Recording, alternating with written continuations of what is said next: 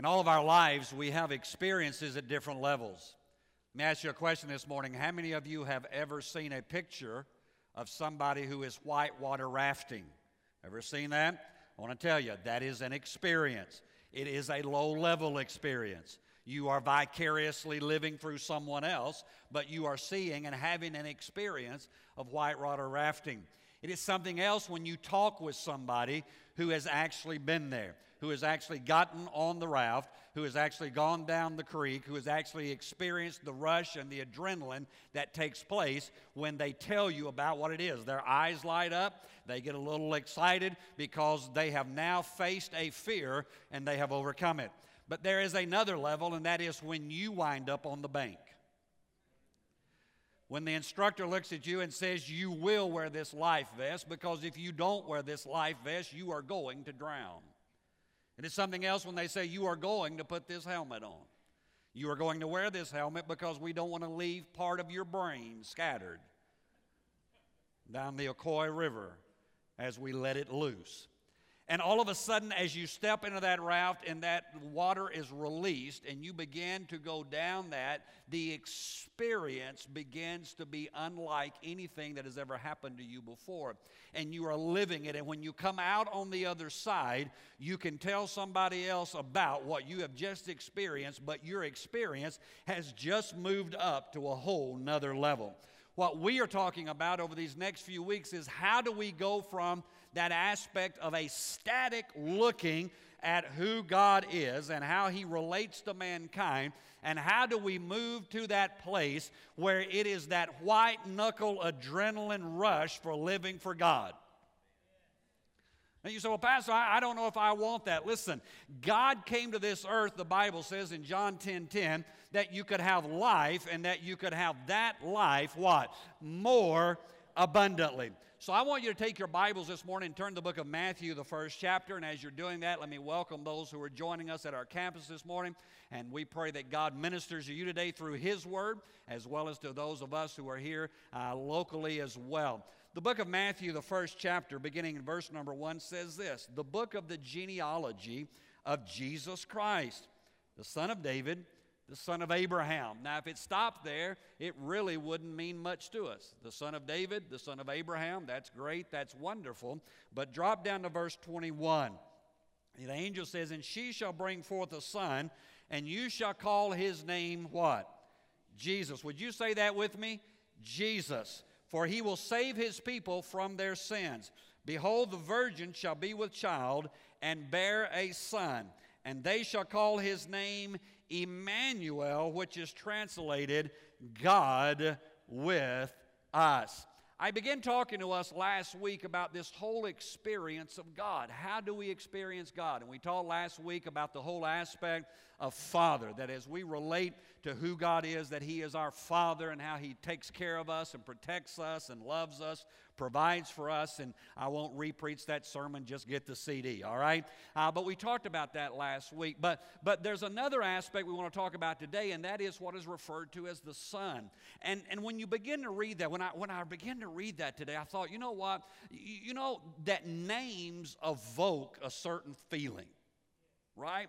If I say the name Billy Graham, that kind of evokes something in a lot of us who maybe maybe you got saved watching a Billy Graham crusade, and, and when you hear that name, it, it just does something uh, to you. If, if I were to say uh, the name maybe of our president, President Barack Obama, that, that brings hopefully to us uh, a, a, sense of, of, of, assurance and, and direction, whatever that a president is supposed to bring to us. If I were to say uh, the name of one of your favorite movie stars, you know, if I said Jennifer Aniston,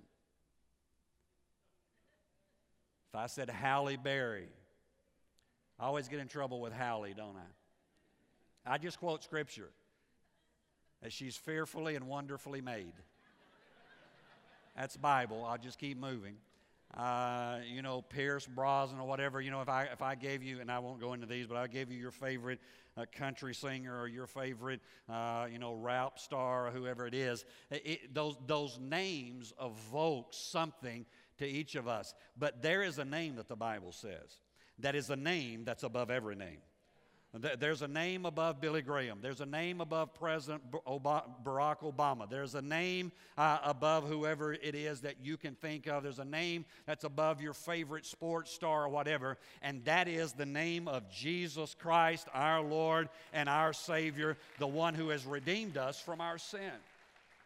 And, and so when we, we begin to look at this, why is it that God revealed himself and came to earth as a man? What is that? I, I, I really believe with all of my heart that the reason is First Peter, the second chapter, tells us that we should follow in his steps, speaking of Jesus. And so I believe with all of my heart that the reason that Jesus came to this earth was to be an example to us all of a sudden, this creator, you know, when, when you begin to talk about God, that, that's kind of hard to wrap your brain around, isn't it? Am I the only one? When, when you start using words such as omnipotent, omniscient, omnipresent. so you got to be preacher voice to even use those words. Right? When, when, when you talk about those kind of things, those, those things are just, Wow, what does that mean? You know, the Alpha and the Omega. Some of you think I'm talking about a fraternity or a sorority.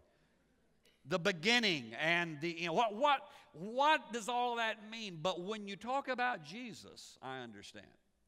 When you talk about one who came as a baby into a manger, was born in lowly circumstances, who, who came to this earth and, and, and he became human, and yet there was the humanity of him, but there was also the divinity of him. The scripture talks time and again about the Son of Man, and then later it'll talk about the Son of God. And, and when you begin to research it, most theologians will tell you that when it is referring to the Son of Man, it is, it is talking about the humanity of Jesus. When it talks about the Son of God, it is talking about the divinity or who God really is in Jesus Christ. And so as we begin to look at that, all of a sudden we, we begin to understand some things. And I begin to say, wait a minute, this God who is the creator of the world, became a man, came to this earth to be a human being, to experience what it's like for 33 and a half years, to walk upon this earth, to exist as a human being. And I want to tell you, I know that God uh, isn't, He understood all things, and by Him all things were made. But when God became man, don't miss it. When God became man and dwelt among us, I believe that there was a whole new understanding that came to this aspect because when you live as a man, when you conduct your life as a man, all of a sudden things are different.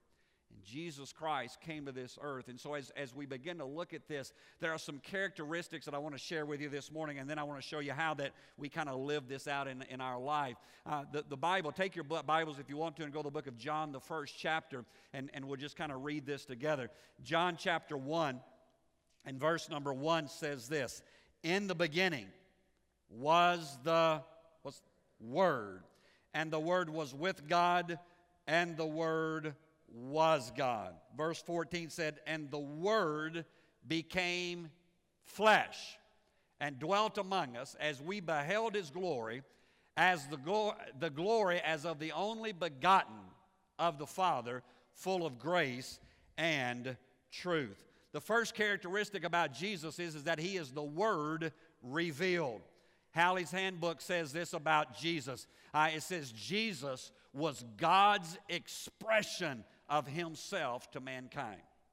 Uh, Jesus was his expression. have you ever tried to explain something to somebody and you just ran out of words? Ever, ever tried that? Have you ever tried to describe a new sensation? Maybe, maybe it's a new food you found. And, and it's just, well, I shouldn't do this, it'll make you hungry. So I'll be real careful with it. it it's, it's that, you, you, know, you start trying to describe it and, and, and you just finally run out and say, man, you know, the only thing I know is, is, is that we'll just go down there and eat it. We'll, we'll just get that. We'll just, you know, we'll, we'll drive to that restaurant and I, that's the only way I, because my words just fail. I believe that even though we had the Bible, we had the Old Testament, uh, it, it couldn't describe who Jesus was. It couldn't tell us who God was. When, when you begin to look in the Old Testament, it said he's El Shaddai. Well, that's good. He's He's Elyon. Well, that's wonderful. He's Jehovah Jireh. That's good. He's Jehovah. Yeah, all those things. I, I, I see all that. But, but all of a sudden, th- there had to be the expression of God coming to earth. And, and so the Bible says that He was the Word revealed. He, he, is, he is the Word. So, so when I begin to read that, there, and I don't want to try to jump into a whole bunch of stuff here, but there, the word there is Logos. But that Logos, the Word became flesh. The Word became revealed. The Word came to us. How many of you know that when you begin to read the book of Genesis, you see time and again in the first chapter it says, And God said, and God said. And God, right? And God said, and God, that's the word of God. And God said, and God said. And then all of a sudden it says, and God saw what God says he sees. And all of a sudden, the Word became flesh and dwelt among us. That's why Jesus was so careful in what he said. He, he didn't, J- Jesus didn't have any idle words. Because if he had, we would have been in trouble. Because whatever Jesus said came to pass. If Jesus said, We're going to the other side, guess what?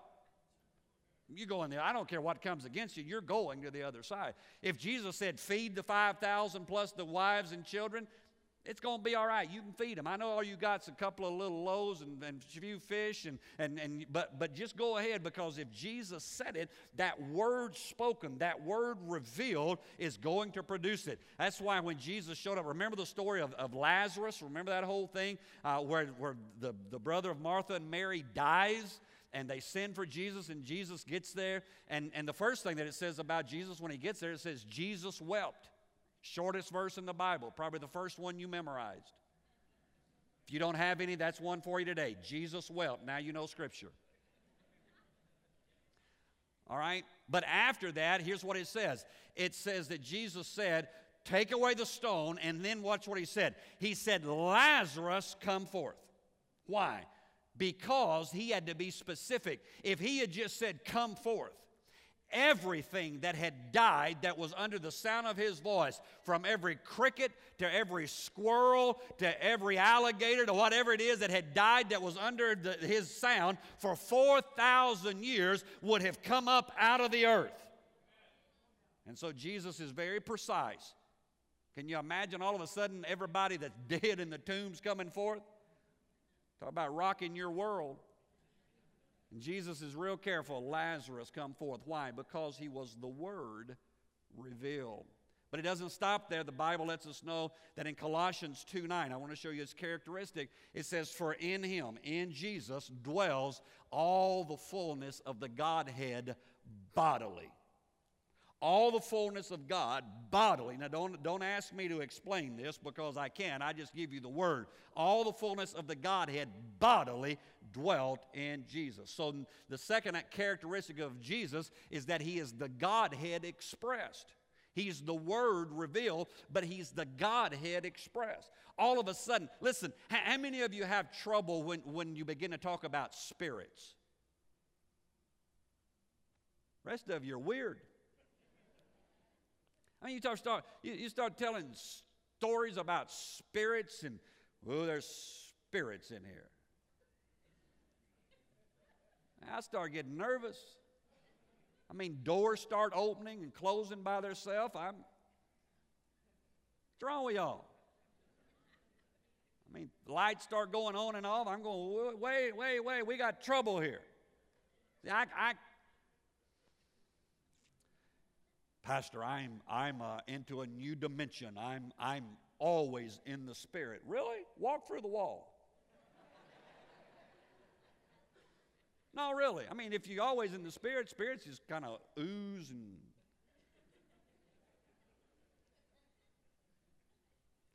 Jesus was the Godhead bodily in him. In fact, when you study Scripture, what you find is, is that every other expression of the Godhead is spiritual. Go read it. Jesus is the embodiment of the Godhead. And so when I begin to look at that, what, what I know is this is that when, when Jesus spoke something, there was power, there was anointing, there was release, there was glory. Why? Because he's the Godhead in human form revealed to mankind. But it doesn't stop there. Matthew 28 18 says, And Jesus came and spoke to them, saying, All authority has been given to me in heaven and on earth. All authority.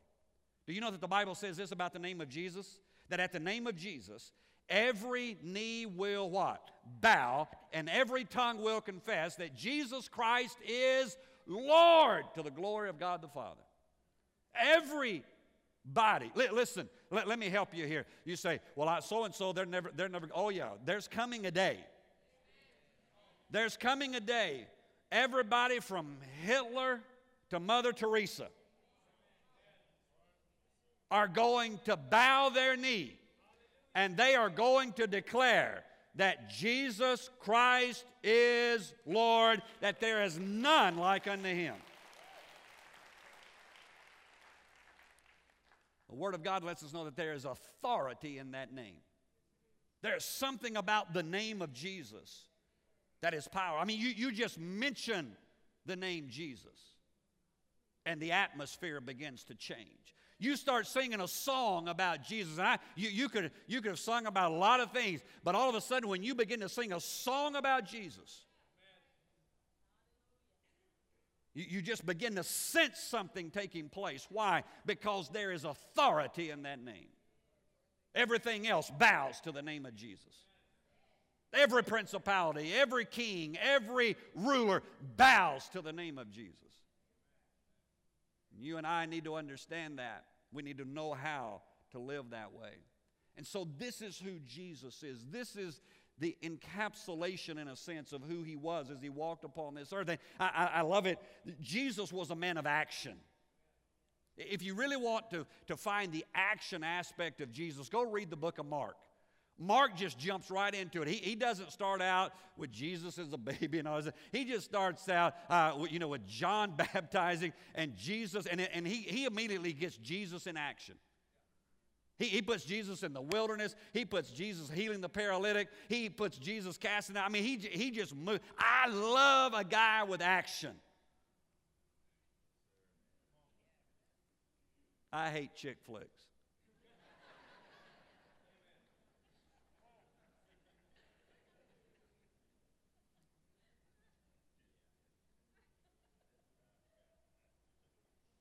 I mean, if somebody doesn't get shot at in the first five minutes, I'm out of there.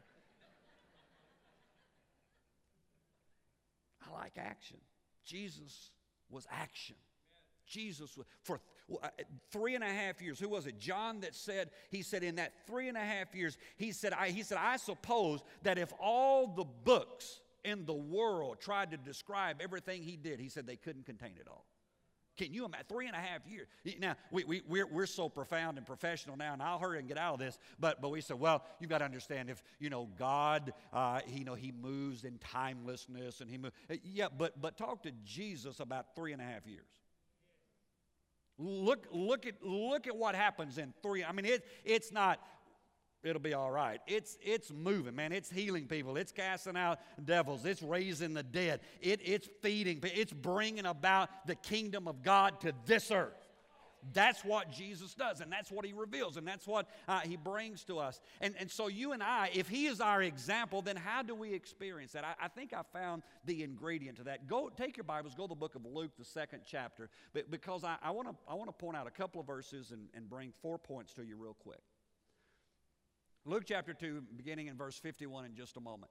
Uh, how many of you know that the, that the scripture really doesn't give us a whole lot about Jesus until he's 30 years of age? You, you know, you, you kind of got that initial thing about his birth, and then you got, you know, the deal about eight days later, they take him to the temple and they do the whole ritual there in the temple. And then we don't hear about him for the next 11 plus years. Then, when he's 12 years old, we get a little capsule, a little, little place, and this is where we're going to be this morning. And, and then we go f- until he's 30 and really don't know what happened. And I think that that's needful for us because th- this passage of Scripture, I think, is going to show us what Jesus was up to uh, in that time. Look, look there in Luke chapter 2, verse 51 and 52. It says, Then he went down with them. This is after that they lost him in the temple deal. Then he went down with them and came to Nazareth and was subject to them, but his mother kept all these things in her heart. And Jesus increased in wisdom and stature and in the favor and in favor with God and men. How do you and I come to that place where we live through what Jesus has done and we live the same way that Jesus is? And I think it's found in those two verses. I know you say, well, can't you go to when he's doing Yeah, yeah, I think it's found in these two verses. Uh, let, us look at There's four things that are listed there. The first thing it says is, is that Jesus was subject to them. He was subject to his mother and father. So number one is, in our lives, we must be subject to authority if I really want to live like Jesus, and uh, if he's my example, then I've got to be subject to authority. Now, now, let, me, let me deal with this. Get ready. You ready? No, are you ready? All right. That means even if I didn't vote for him,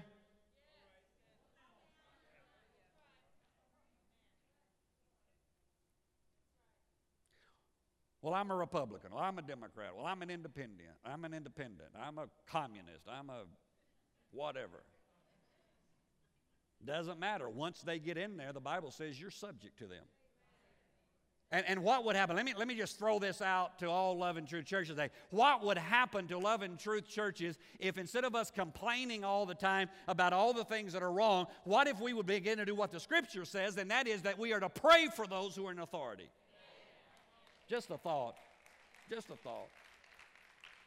I don't have to agree with the president's politics. I don't have to agree with the congressman's politics. I don't have to agree with the Supreme Court justice's decision. But I am given the injunction from Scripture that number one, I am subject to those who are in authority, and number two, I am to pray for them. And if I will do that, then God can begin to bring these other things into my life. Second thing it says about him, it says, is that he increased in wisdom. All right, let me, as you're writing that down, let me just remind you that not only are you to be subject to authority, civil authority, you're also to be subject to the authority of those that God places you under in His house. See, I kind of moved on and came back to it.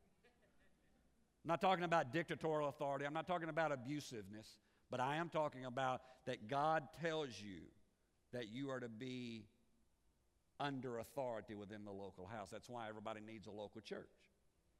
You and Jesus having your own thing going is not biblical. Jesus wants you to be part of a body. Why? Because part of that is so you can be subject to authority. The, the second thing it says about Jesus, he increased in wisdom. Oh, have you ever been around some people you just would wish would increase in wisdom? that, that you just look at them and go, man, I, I wish you'd get a little wisdom. Let, let, me, let, me give you, let me give you a real easy way to increase in wisdom. How many of you would like to know how to increase in wisdom? If your neighbor did not raise their hand, that shows us something. Uh, here's what you can do. It's very easy, but it really works. The book of Proverbs has 31 chapters in it. That covers every day of the month. The book of Proverbs was written, according to Scripture, by the wisest man who has ever lived. If you would every day, whatever the day of the, of the month is, if you would read one proverb every day, wisdom would begin to come to your life.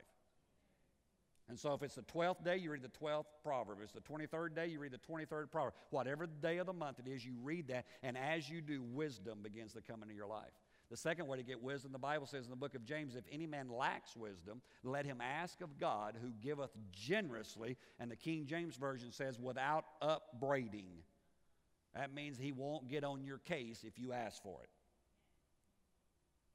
I don't know about you, but I need more wisdom every day. And the Bible says Jesus increased in wisdom. And then it says he grew in stature. Thirdly, is he grew naturally. He took care of himself. He, he grew. You say, how do you know that Jesus took care of his natural body? Because he was a Jew. He lived up. Listen, Jesus was not a Christian. Well, hallelujah. Jesus was a Jew. He observed the Jewish traditions, he observed the Jewish customs. You know that thing about the hem of his garment, that's a Jewish custom. All those things we read, we, we read it from our Western Christian perspective. Jesus wasn't a Western Christian, Jesus was a Jew. So therefore, Jesus ate kosher. So he took care of it. Now I'm not, don't, don't go too far. I'm not recommending you go, you, you know, you eat on a kosher diet. It wouldn't hurt you, it'd be better for you. But what I am saying is, is that Jesus took care of himself naturally. Isn't it interesting how many of us want Jesus to heal us of what we've eaten ourselves into? Oh, hallelujah. Glory to God. Amen.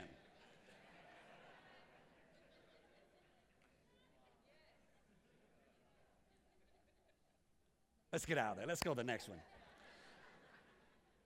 Fourthly, the Bible says he increased in favor with God and men. I want to tell you something. There's a way to gain favor with God, and that is to be a person after God's own heart. Re- read the story of David. I, I got to get this closed, but read the story of David. Da- da- David did stuff that other people got killed for. And yet God just kept looking at him saying, That's my boy. Lord, you see what he did? Yeah, but that's my boy. That's David.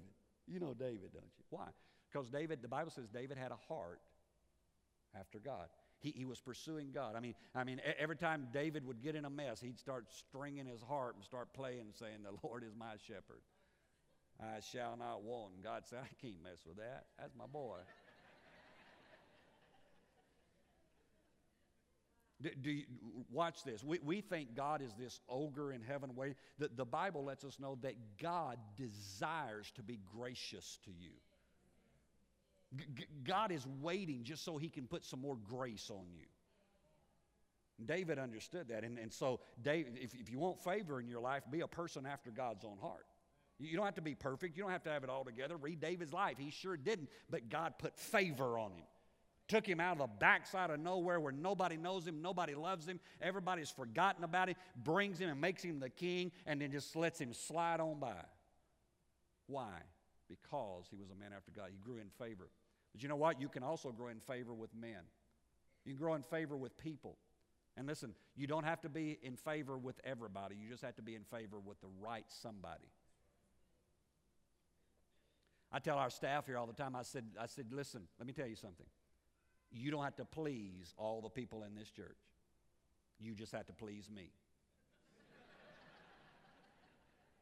it's real simple. It's real easy. They don't work for the church, they work for me. I work for the church, all the other staff works for me. They got one person to please. That can be good.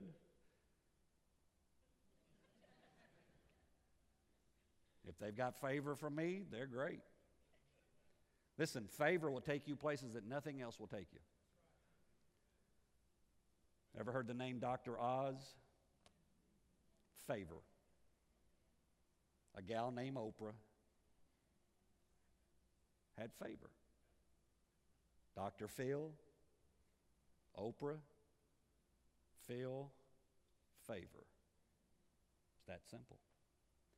In your life, if you want to experience the aspect of who Jesus is, as you begin to operate in that dimension, you will begin to see what Jesus can do.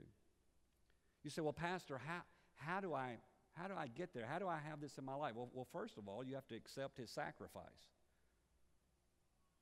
He died for you, and you have to accept that. You have to come to him and say, Lord, forgive me of my sins.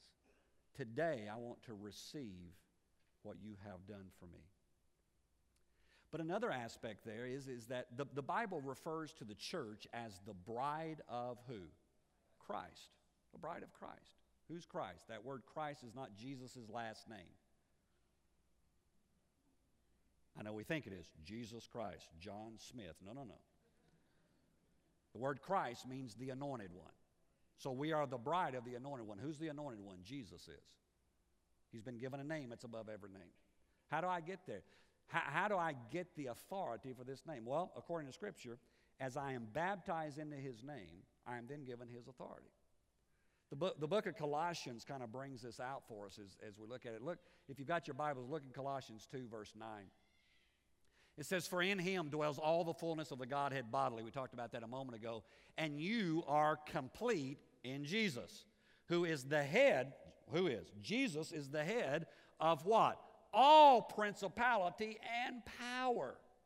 In him you were also circumcised. I don't get caught up in that word. That just means that that's the sign of the covenant. In him you were also circumcised. Well, the circumcision made without hands, it's not a natural, by putting off the body of sin of the flesh by the circumcision of Christ. How does that happen? Look in verse 12.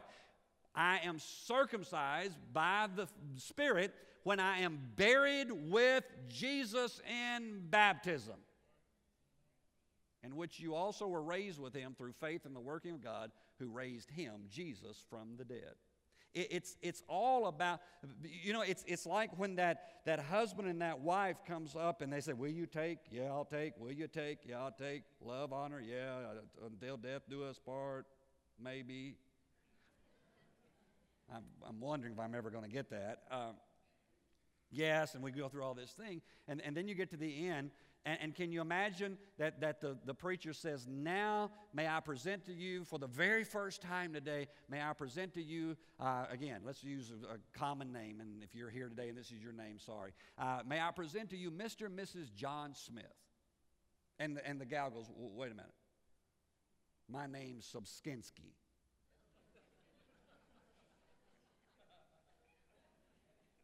Baby, I'd be Smith. But no, no, no. I, you go, wait a minute, we got, we got an issue. Well, why? Because, watch, as she takes his name, she's given authority to everything he has. Now, Mrs. Smith can go to the bank. and whatever he's got, she's got. There, there, there now is that authority that's been given because of that coming together. When you and I are baptized in the name of the Lord Jesus, Acts 2 talks about it, Acts 8 talks about it, Acts 10 talks about it, Acts 19 talks about it, and every time it talks about baptism, it says in the name of the Lord Jesus or in the name of Jesus Christ. And as you come to that place, why? Because you are now entering into His authority. You now have a right to use His name. And I want to tell you, if you don't have that right and you try to use it, you can get in trouble. Seven sons of Sceva found that out real quick. They said uh, to the demon possessed guy, seven of them, we adjure you. That means we take authority over you. By the name that Paul preaches. By in the name of Jesus come out and those demons went, I know Paul. I know Jesus. Who are you? And the Bible says that that one guy whipped seven, tore their clothes off of them, and they became the first recorded streakers in history.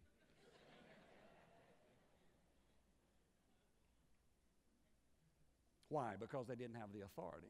There's something that happens. Baptism is not just something we do because, no, no, no. Baptism is where you come to that place of receiving the authority and experiencing the authority to use the name of Jesus. Just like my wife has the authority to be a couples now, I have the authority through baptism to say, in the name of Jesus, be healed. In the name of Jesus, in the name of Jesus. And I experience the power of that name. And so no longer am I standing looking at a picture saying, man, that looks kind of fun. No, no, no. I've got off the bank, I've gotten into the boat, and I'm riding with Jesus. And I'm seeing everything He's got for my life, and I'm experiencing His power and His glory. Thank you for tuning in today. Please join Pastor Couples next week for another message designed to help you successfully live the Spirit empowered life. Please log on to our website at www.loveandtruthchurch.com or visit us in person on Oilwell Road in Jackson. And remember, God wants you to lead a spirit empowered life.